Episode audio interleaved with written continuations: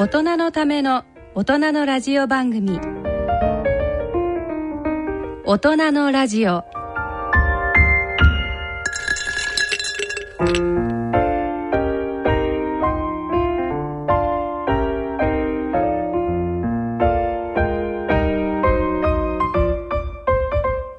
ご機嫌いかがですか？坪田和夫です。こんにちは、西澤邦弘です。こんにちは、久保田恵里です。この時間はご機嫌が人類を救うと題してお送りしています。は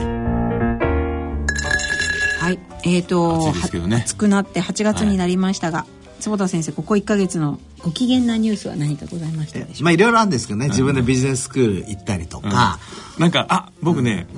久保田さんにちょっと見せていただいたんですけど、合宿なんかすごいあの、学生みたいな盛り上がり方で坪田先生が映ってました。そうなの。あのね、金土日ってね、あの朝9時から夜の10時までよ。え全部英語で、ええもうこんなの俺死ぬかと思ったけど、えいつもそういう生活送られてるじゃないいですか。やいやいや、まあそうだけど、本当面白かった。もうじゅストラテジック・ティンキングっつってね。ああでそれをでそのビジネスとかマネジメントに関してディスカッションするそうそうそうインスヤードって言って、えビジネススクールで今世界のトップフランスに本店があってシンガポールにその支店があるんですけどそこのドクター・ジェイ・キムっていう素晴らしいプロフェッサーが来てくれてえ素晴らしい子えどこでやったんですか場所は？日吉。あ日吉で、ん。え日吉で合宿やるんですかそう合宿なのみんな泊まり込んで。泊まるとこあるんですか日吉に？48室ある素晴らしい。ちょうど48人なんですよ、あそうですか、いやそれがなんかどっかのセミナーハウスみたいなとこだと思ってたら日吉だったんですね。そうそう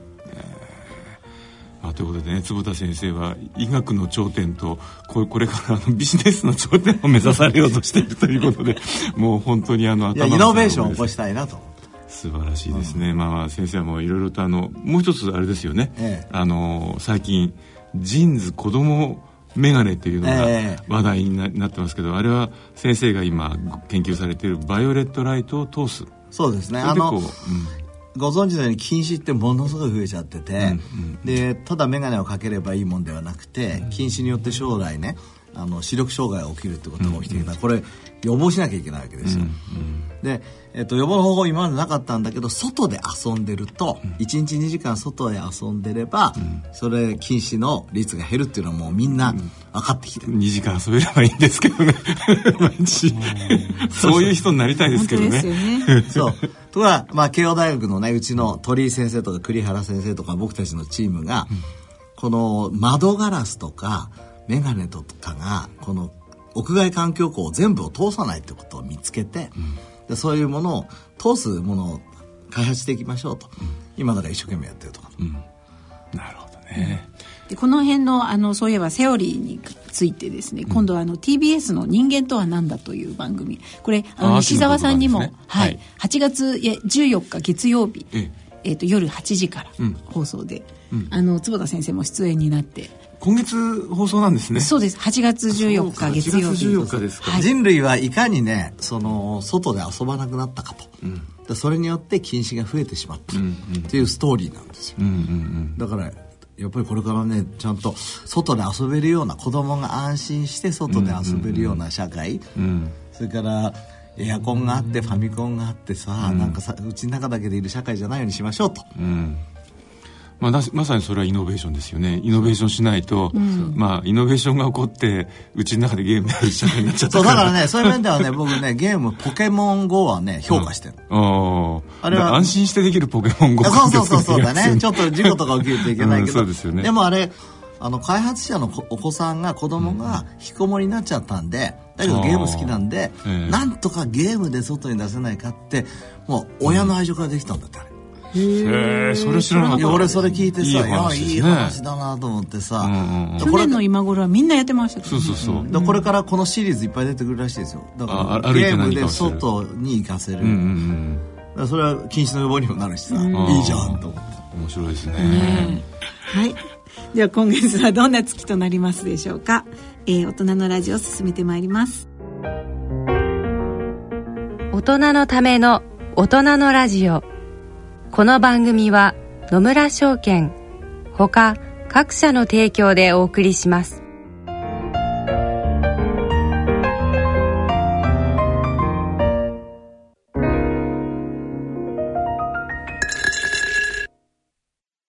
野村。第二の人生に必要なのはお金だけじゃないから。ゆったりとした旅を楽しみたい健康はもちろん若々しさもまだまだ保ちたい。住まいをもっと快適にしたり相続のこととかもしもの時のことも考えておきたい。セカンドライフのために知りたいことってたくさんありますよね。あなたのハッピーなセカンドライフのために。野村証券の本支店ではさまざまなスペシャリストを講師にお招きして野村のハッピーライフセミナーを開催しています。詳細はウェブで「野村のハッピーライフ」と検索してください。なお当セミナーではセミナーでご紹介する商品などの勧誘を行う場合があります。それの村に来てみよう。大人のための大人のラジオ。はい、えっ、ー、と今日はですねゲストをお招きしております。嬉しいです。はい、えっ、ー、とゲストは作家の江上剛さんです。えっ、ー、と江上さんよろしくお願いします。よろしくお願いします。もうあれですね、坪田先生待ちかねたゲスト。もうあのマラソンが好きだお好きだっていうことも共通してるし、うん、今先生が一番関心のあるビジネスの大先輩大先輩であるということで。そうですね。あのちょっとご略歴をご紹介させていただきます、はい、えー、1954年兵庫県生まれでいらっしゃって、えー、早稲田大学政治経済学部をご卒業後、えー、現在のみずほ銀行であるあの第一勧業銀行に、えー、入行されます2002年銀行員をされる傍らで、えー、経済小説「非常銀行」で作家デビューされましたで現在は経済小説を執筆されるほか55歳からのフルマラソン56歳でフルマラソンあ、まだあるんですね。62歳で100キロマラソン。どんどん走られてます。っていうような、あの、ご執筆もたくさんあって。今、おいくつでいらっしゃるんですか？今63になりました。じゃあ100キロマラソンはされた、そうです、もう。これはあのねちょっとこの間亡くなったの海老蔵さんの、まあ、奥さんで小林真央ちゃんというのは我々の友達でね長いもうずっと結婚後もずっと友達だったんですけどああいう病気になったので。彼女が新潟の小千谷出身なのでね、まあ、新潟でその100キロマラソンあった有名なマラソン大会あるんですけどものすごくまあハードな、山あいを走ってるんですか、えー、それでまあ乾燥したらね、うん、で真央ちゃんがこう乾燥を祈るっていうことあの病気を回復を祈るっていう助けを仕掛けてゴールインしようと思ってですね、でそれでまあこうそれは必死で結構雨風があったんですけど、あのクリアできたんですけど、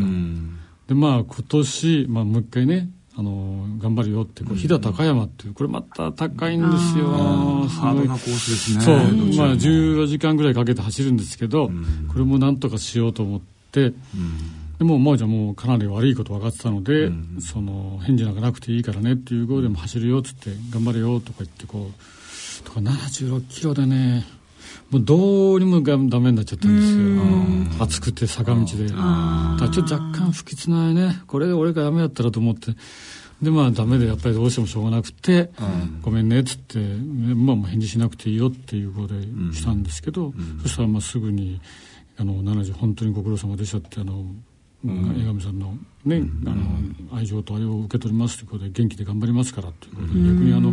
本当に頑張ってくださいました。ありがとうございました。ってこう励ましてくれましてね、こればあちゃんすごい元気になってんだなと思ってね。これひょっとしたらあの回復するんじゃないかとこう思ったんですけど。残念でしたね。そうですね。残念で10日後に亡くなっちゃってですね。でも76キロ素晴らしいですよ。僕あの江上さんのね、一番最初の最初のマラソンからして4時間ちょっとで、うん、もうすぐサブ4ですよね。そうそうそう、そっからもう尊敬です僕は一番最初あのホノルルマラソン6時間かかりましたからね、それからすぐにサブ4になられて。サブ4って僕の夢なんだけど、あっという間にサブ4になられて。そうちょっとねその秘訣も今日そそこら辺の秘訣を僕して知りたいですね、あれはね。本当にこうねやっぱり練習量は裏切らないっていうのはありましてね。その頃一月何キロぐらいやっぱり一月ね、200ぐらい走ってんじゃないですかね。今でもそのぐらいですか？今は150くらいですね。それでもキープしてるでもまあそれは1日今大体その10キロとかですね、まあ5キロ、8キロとか、こう、まあ1時間という目処で決めてこう走ったりして、まああの別の仕事もありますのでね、テレビとかあるので。やってるとまあそれくらいになるんですけどその当時はまあ200キロぐらいこう走るとそうするとねトントントンとあっても4時間切れてですね、で3時間46分まで行っちゃったわけですよ、楽にねいうそれぐらい走れるわけですよ。もうすごいね。そうってもともと心肺機能がい強い。や、そんなことがないと思うんですよ。もう。で、体重はどんどん落ちていくしですね。このままいくと、俺なんかすげえ才能あるんじゃないかと。それこそ、2020年やけど、まあ、あの、それこそシニアのオリンピックに出られるんじゃないかというぐらいのね。やっぱなんか、ところマスター産物も与えるってことところがですよね。60過ぎたら、やっぱり途端にちょっとこう、落ちましたね。練習が。不足すると、やっぱり今は、まあ、やっぱり4時間が切るのは、まあ、なかなか大変ですね。ええ。でもまあ、楽しんで走るっていうのは一番いいんじでもゃないですかね。人生の中でサブ4を達成した男と、達成できなかった男の差は違いますよ、ちょっと。僕8、4時間34分がベストで、その頃なんとかサブ4にね、思ってましたけど、確かに年を取るとだんだん伸びていっちゃうんですよ、そでこから。も、ホノルルマラソンは、そんなに速く走ったらもったいないですよ、あれ僕も何回出ましたけどね。気持ちよくてね周りの人たちもね、あの、応援してくださるし、一緒に写真撮ったりとか。そうですね。マラソンはそういうのが楽しいですね。あと僕楽しかったのは、あの、フランスのボルドーであるメドックマラソン。それ行きたいんですよね。あれはね、ワイン江上さん絶対ですよ。ワイン飲みながら走るそう、でしょ？それ聞いててね、こう、ワイン飲みながらね、走るなんて、この人たち、ちょっとおかしいんじゃないのと思いながら、ずーっと走ってたよ20キロぐらいまで。みんな本当に飲んでんですよ。バンバン。で、俺より早いわけよ、飲みながら。これもしかしたら、俺が遅いのはワインを飲んでないからかもしれないとか、年を思い始めてさ、30キロぐらいから飲み始めてさ、平気だった。あの、作家のね、角田光代さんいらっしゃるでしょ？あの女はもうマラソンが好きで、メドック行って、江上さんに行きなさいよなんて言われて、彼女はワインを、えーまあ、かなり飲んで、最後なんかステーキかなんか出るんでですよそうそれも全部食べて、まあ、なんか6時間かなんかでね、走ったで。も完走したんですね。一したって言ってました。それぞれのワイナリーが自分のところのそうコスデストンネルとか自慢のもう全部出してくれる出してくれるねでなんか噂によるとこう走ってて途中でおお手洗い行きたくなるけれども、それはまあワイン畑でが開放されていると僕2009年のコスの、あの、ワイン畑でしてきました。最近出てきたじゃん。そうそう。こはいはいはいこに入ってんのかもしれないと思って。あー需要になってる。飲みたいか飲みたくない いやいやいや、申し訳ない。なんか、それで、プライスが下がったら申し訳ない。聞いたんですけど、ちゃんとあの、ワイングラスで出してくださるんでしょ？えっと、そうですね。か、あの、簡単なワイングラスがダーッと並んでて。プラスチックのじゃなくて。あプラスチックですよプラスチックの。日本酒の蔵なんかこう巡りながら走りたいですよね。最高ですよね。えでも、ね、あの、もっとちょっと、江上さんにマラソンの秘訣を。そうですねん練習と。そもそもどうしてそうそう、あ、そうそう、始めそこら辺から聞きたいですあこれはあのーちょうどごもう55歳でタイトルは55歳なんですけど、56歳、まあ、2010年になるんでしょうかね、56歳の時にあの日本新興銀行事事件というか、まあ、新興銀行の、まあ社長になっちゃったんですよ、はい。いまあ、いろいろ事情がこうあって、ペイオフとかいろんなそうそうそう、ね金融庁からもあの頼まれてね、まあ、その経緯は、まあ、あの木村君というのが経営しててですね、まあ、木村君とは僕は付き合いなかったんですけど、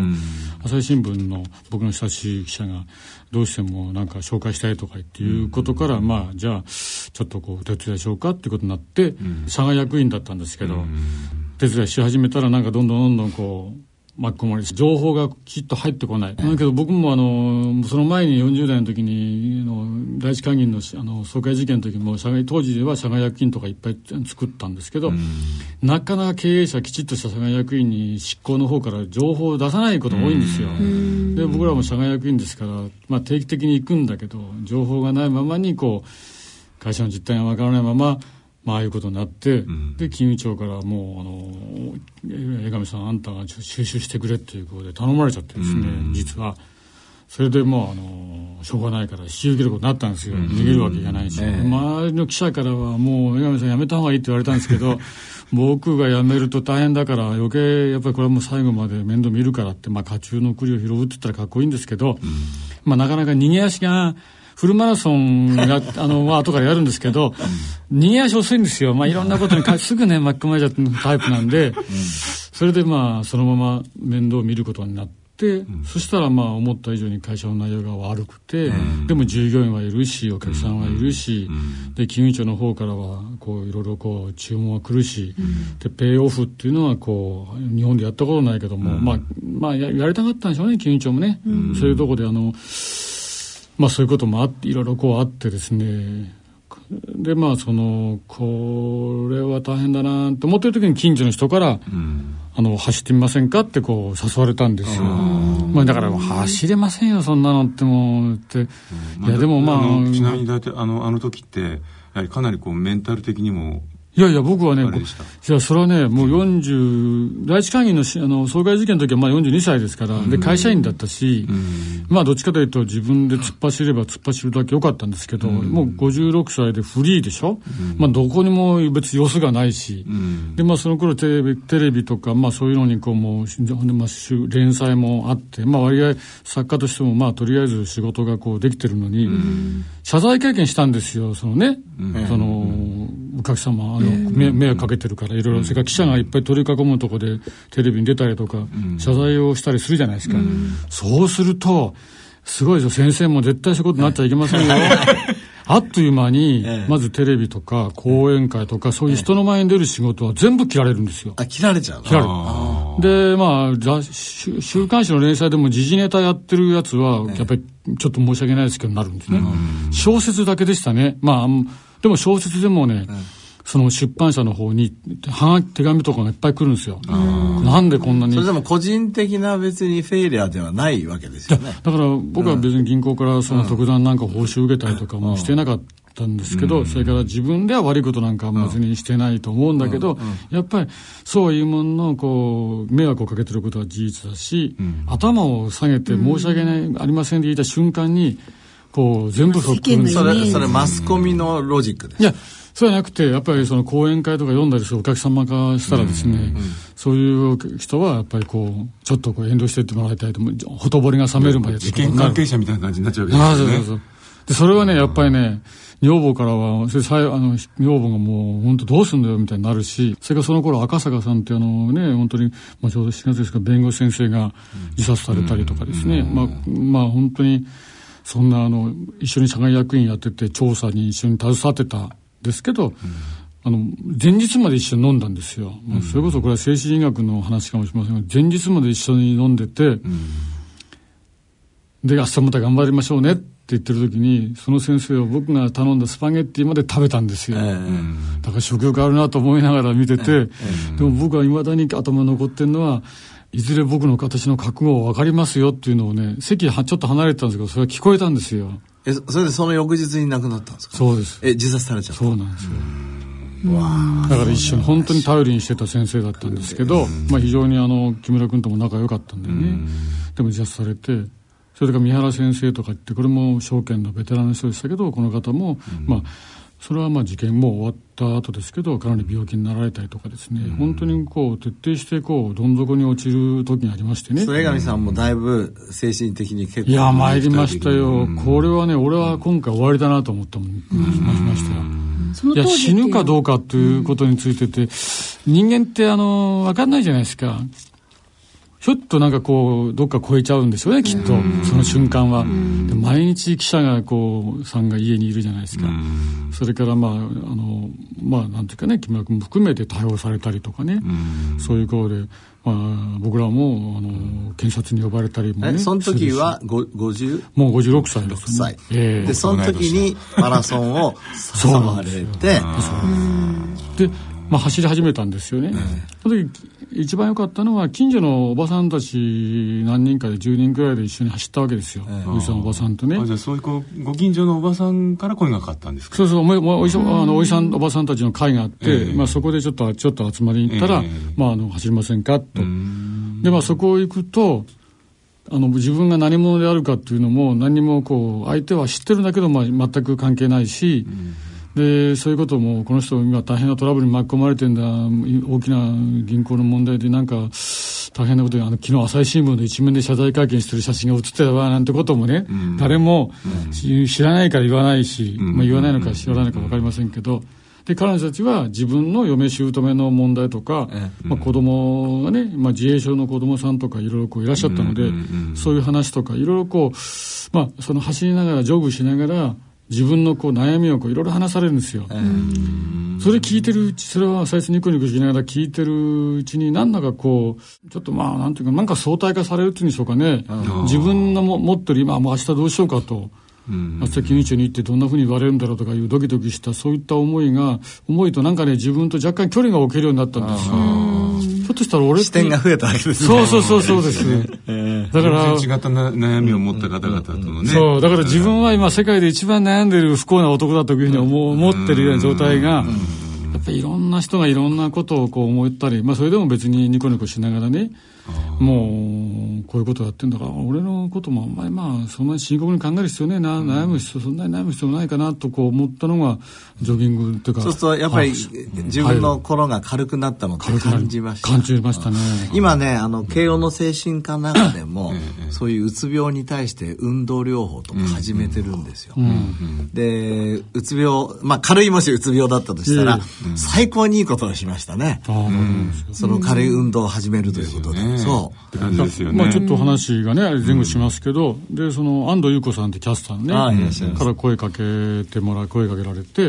うん、もうおっしゃる通りなんですよ。引きこもるとか、うつでかいろいろ、まあ、ものすごく多いじゃないですか。えー、そうすると悩んでる人たちをランニングで救えないかということで、安藤さんとか、筑波大学の斎藤玉樹先生とか、えー、それから松崎一葉先生とか、協力まあ、あのしてもらってですね、まあ、時々あの増田明美さんも一応仲間になってるんですけど、うん、そういう引きこもりうつの人たちを一応ランニングのあのサークルに誘って、一緒にジョグして、そしてお互いを認め合ったりでおにぎり食べたりお話をしたりして、そうすると先生やっぱりね、回復するんですよ、ね。素晴らしい。それ体験されたんですよね。回復するんですよ。もうそれまでもうね、何十、もう本当に何十年も家に引きこもってる人が、まあ、そのランニングの場に出てくるまでがすごい苦痛なんらしいんですけど、出てきて、お互いを認め合うっていうことが、すごく脳にはいいのかなと思ったりしましたね。すごくいいですね。お互い、あの、ジョギングもですね、その一人でジョギングするのと、何人もでジョギングするので、これ研究があるんですけど、何人もでジョギングした方がいいんですよ。うんね、これネズミでさえもそうなの。ネズミでさえも一緒にこうやって走らせた方がいいんですよ。面白いですよね。一緒に走ると疲れませんもんね。疲れないからね。ね。そうさっきあの今日のね冒頭で子供たちが今外で遊ばないって話あったんです、なかなかやっぱり今このまま子供たちがうちの中にいるとそういうジョギングの体験もないし、うん、その経験値もないし、うん、結局やらなくなっちゃうので、うん、ぜひね積極的にそう,、いう文化が広がっていったら嬉しいなと思いますよね。もうね先生もあの、日本にお招きした先生で、アメリカの先生でもボーントゥランっていうその人は走るために生まれたんだっていう本を書かれてます。そういう研究されてるね、先生もいらっしゃるぐらいですもんね。ただちょっとねボートゥランあれあの後のストーリーがあって、ちょっとこれ江上さん そうでボーントゥランに出てくる、あの主人公いるんですよ。あのなんかたゆまななんとか族、あのライターの方ですよ。ライトの方、主人公。でもう毎日40キロぐらい走れるようになって、どうなったと思いますあの人？知った、マラソンランナー中に死んだんですよ。へあ、そうですか。そう、2年ぐらい前から、1年かな。何だからすっごい元気で、俺はずっともう一生生きれる、一生当たり前でね、一生生きれる。で、40キロでも走れるようになったライターの人いたじゃないですか。突然死んで解剖したの。ただ心臓がもう本当に肥大しちゃってて。で、それから今、マラソンランナーの心筋が肥大してるっていうのがすごい問題になってるんですよ。だからやっぱり使いすぎる。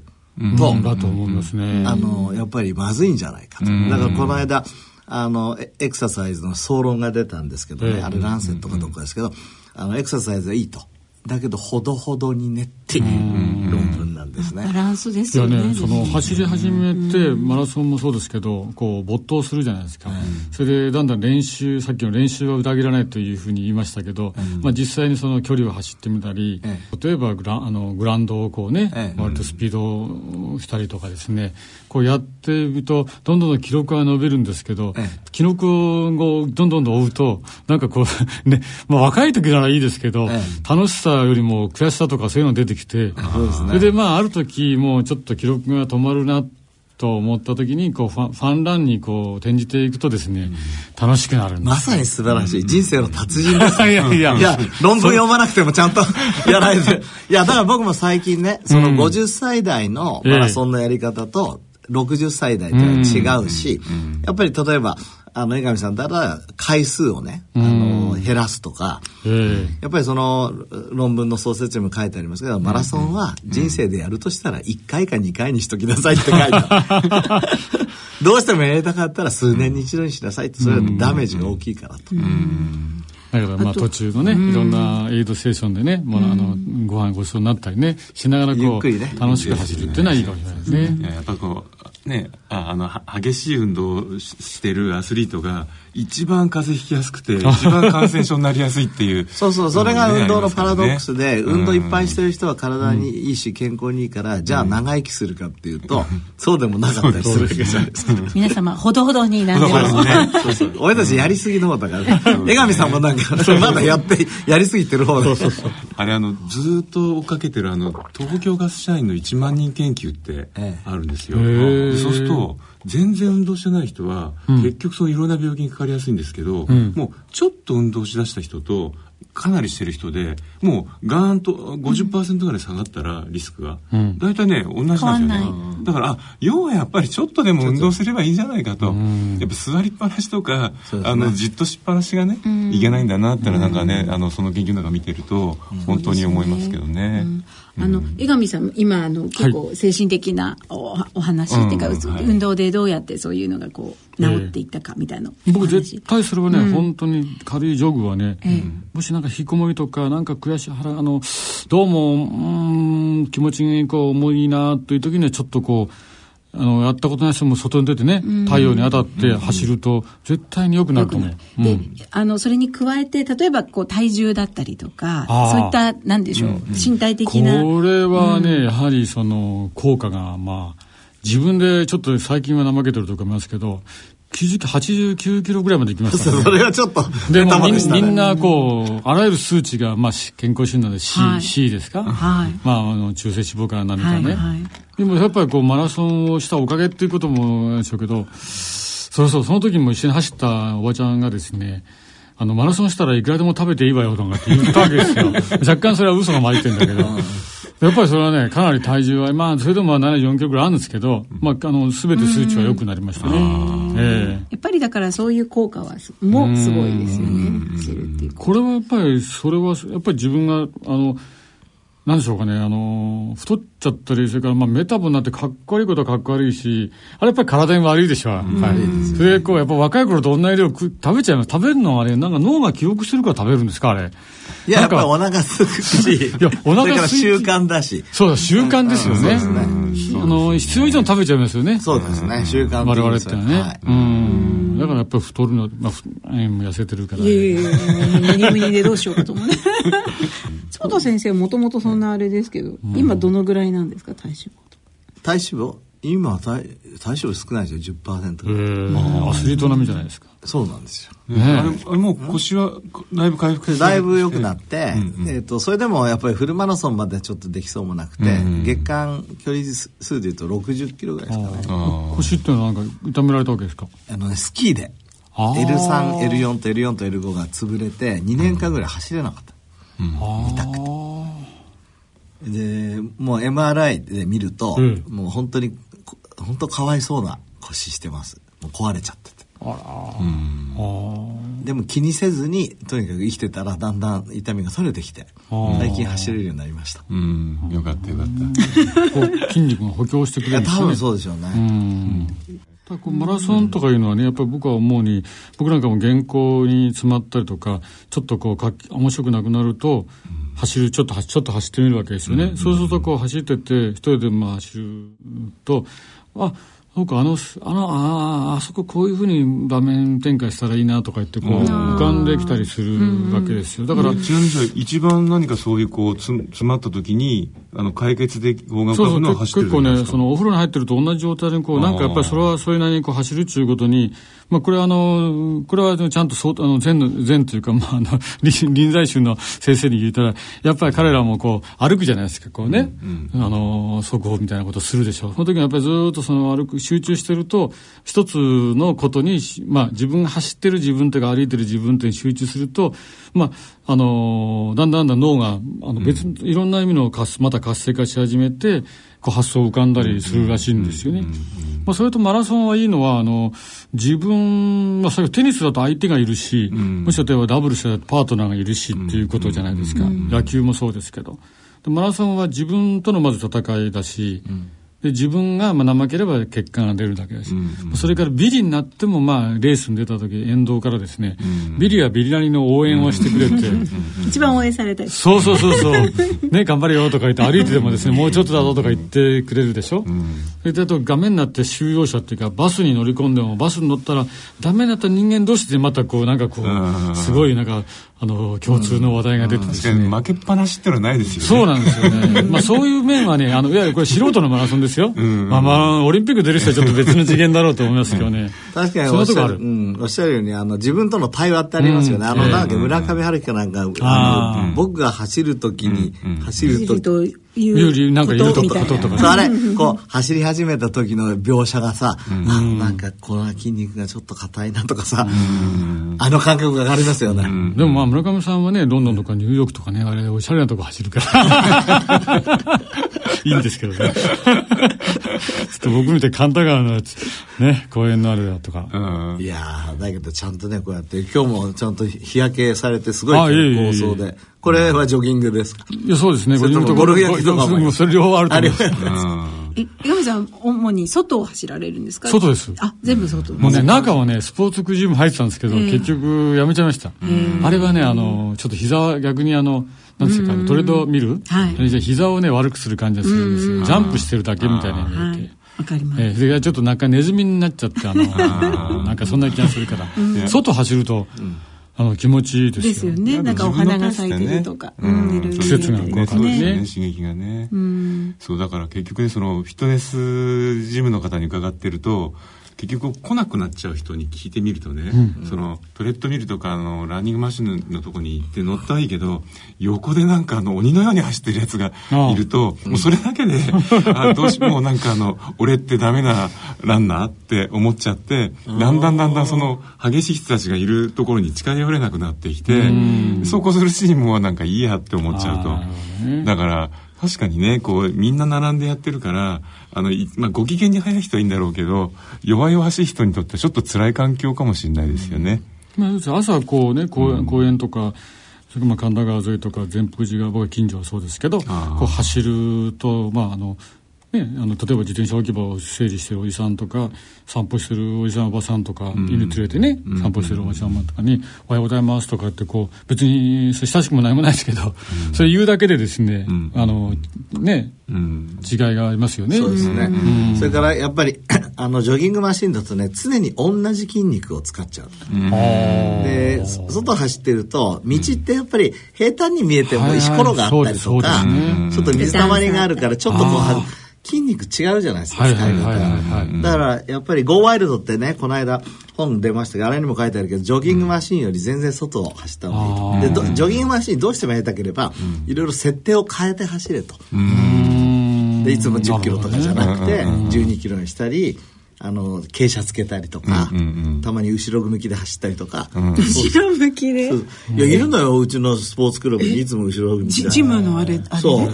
すごいなと思って。でもそれは一つのね、あのあいいアプローチですよね。そうそうそう。この間から僕もこうやって、ほら手を手をちゃんとねサポートしながら後ろ向きとかやってんだけど、ああ。いや、あのね、あいや、その、さっき、あの、筑波のね、曽谷さんってスポーツ医学の先生。あ、曽谷先生有名ですよ。僕らも、その一緒に参加してもらったことがあった時に、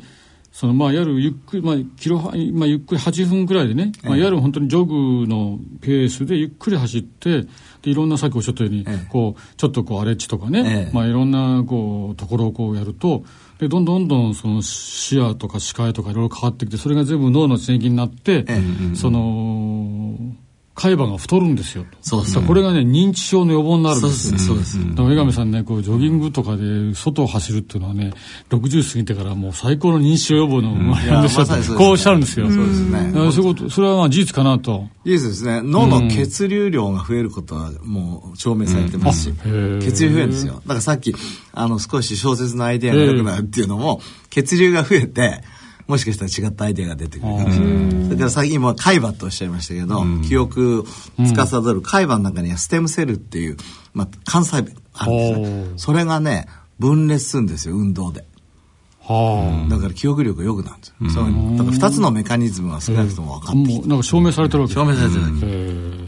最近ね運動でそのケトン体も出てるっていうそうのがね。ケトン体も出てくるってまあだからケトン体がまた脳に。みたいなのと同じあのこうケトン体がこう作られて、はあ。やっぱそれも脳に刺激を与えるらしいんですね。あの脳ってエネルギー源、あのええ。グルコース糖分はいとケトン体って両方使えるんですけど、断食するとケトン体が主なんですよね。はあ。で今西田さんが言ったみたいにマラソンしてるとそれを簡単に使える。そのケトン体が出てくるからマラソンによって。断食ハイもねそのケトン体のせいだって言われますけどだからやっぱりおそらくランナーズハイもケトン体もあったりあとはもちろんねもっと脳内物質もここにあるんでしょうけど、ランナーズハイはね、これその100キロ走った時に、その新潟を走る時に80キロのぐらいのとこで、一回もう本当にあかんかなと思った時あったんですけど、そこからもう一回思い起こして走り始めたら、なんかね、飛ぶように走れるんですよ。80キロ超えてから。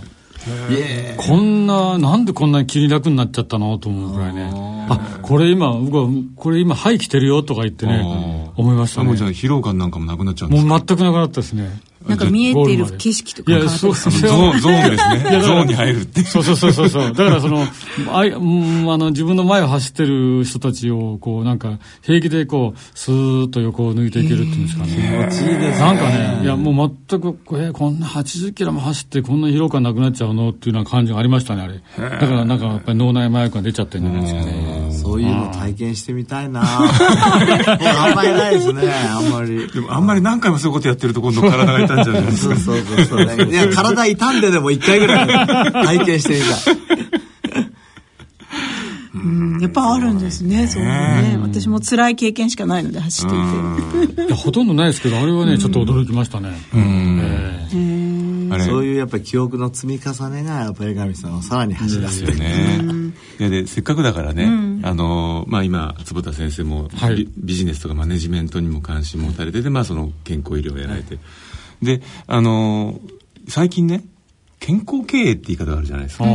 そのこうビジネスみたいなのを考えた時にあのやはりその例えばジョギングを入れる。まあまあ社員のはまああれは健康維持で、まあ全体が良くなるって話ですけどやっぱそういうこうスポーツみたいなこととかとあのビジネスっていうのもあれですかね。やっぱ相当こう本当に重要だって考えていいんですかねその接点っていうのは。うん、まああのね、会社によってはその、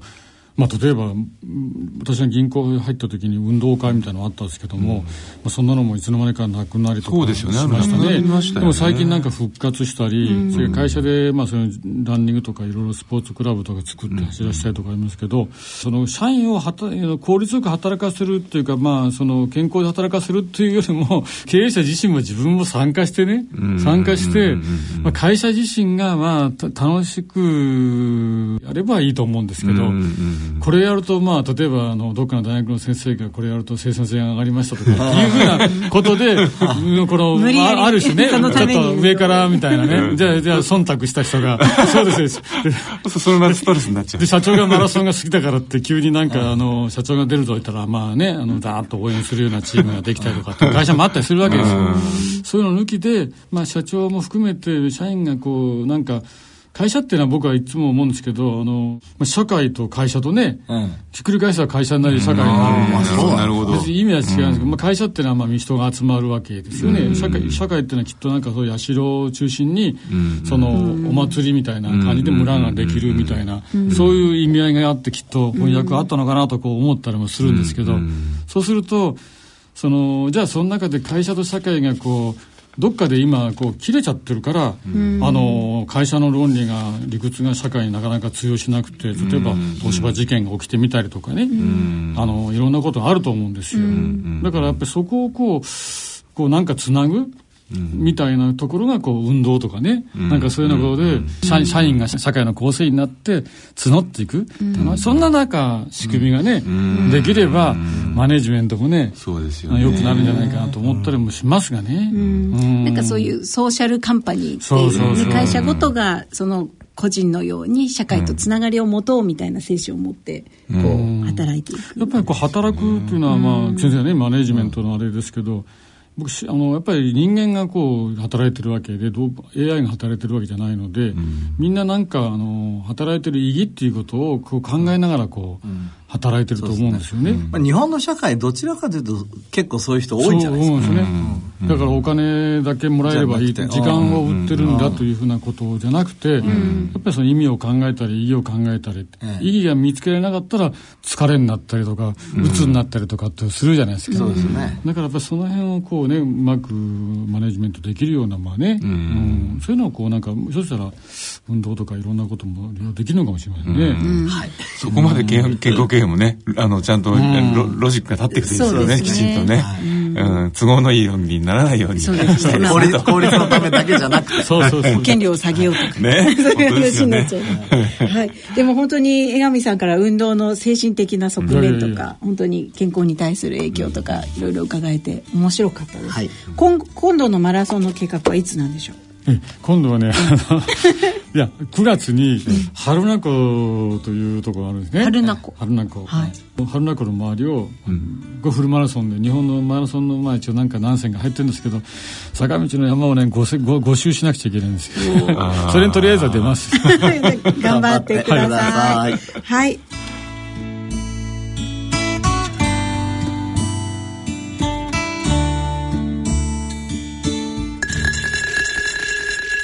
野村、ちょっと気になるお金の話。今回はコンサルティングです。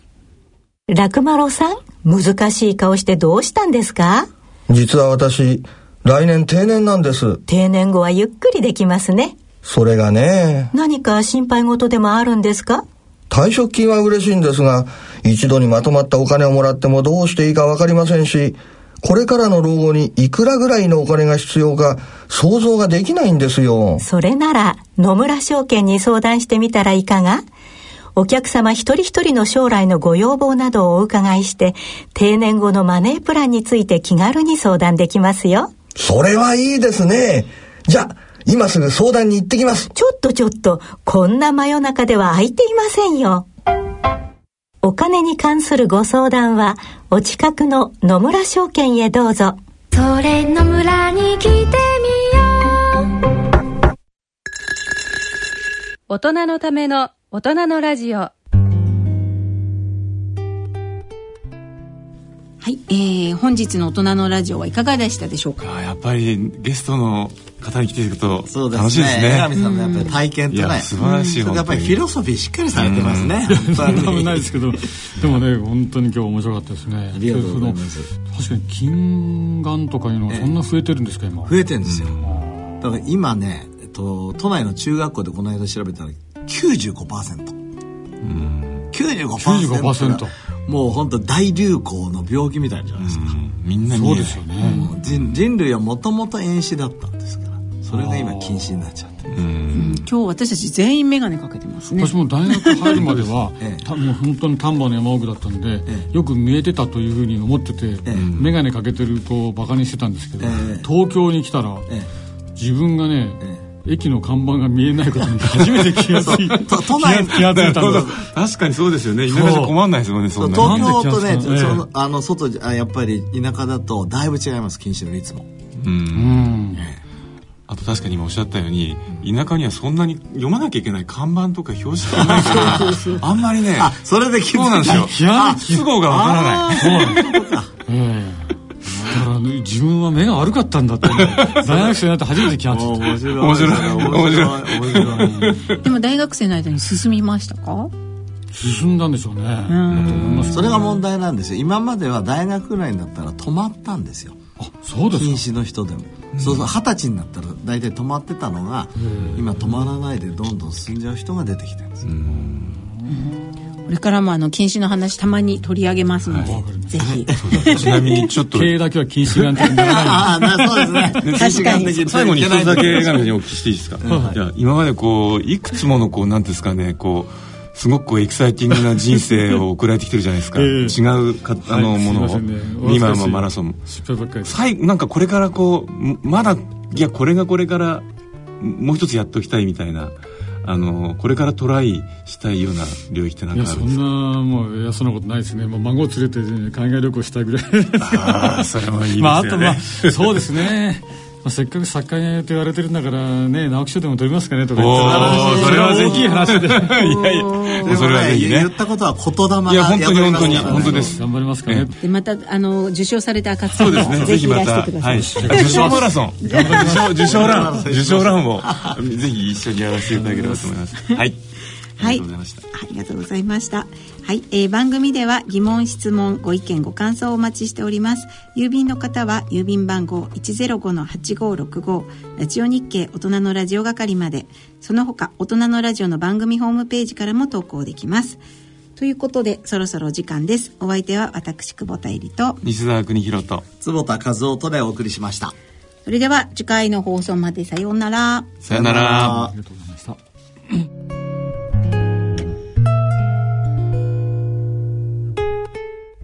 大人のための大人のラジオこの番組は野村証券ほか各社の提供でお送りしました。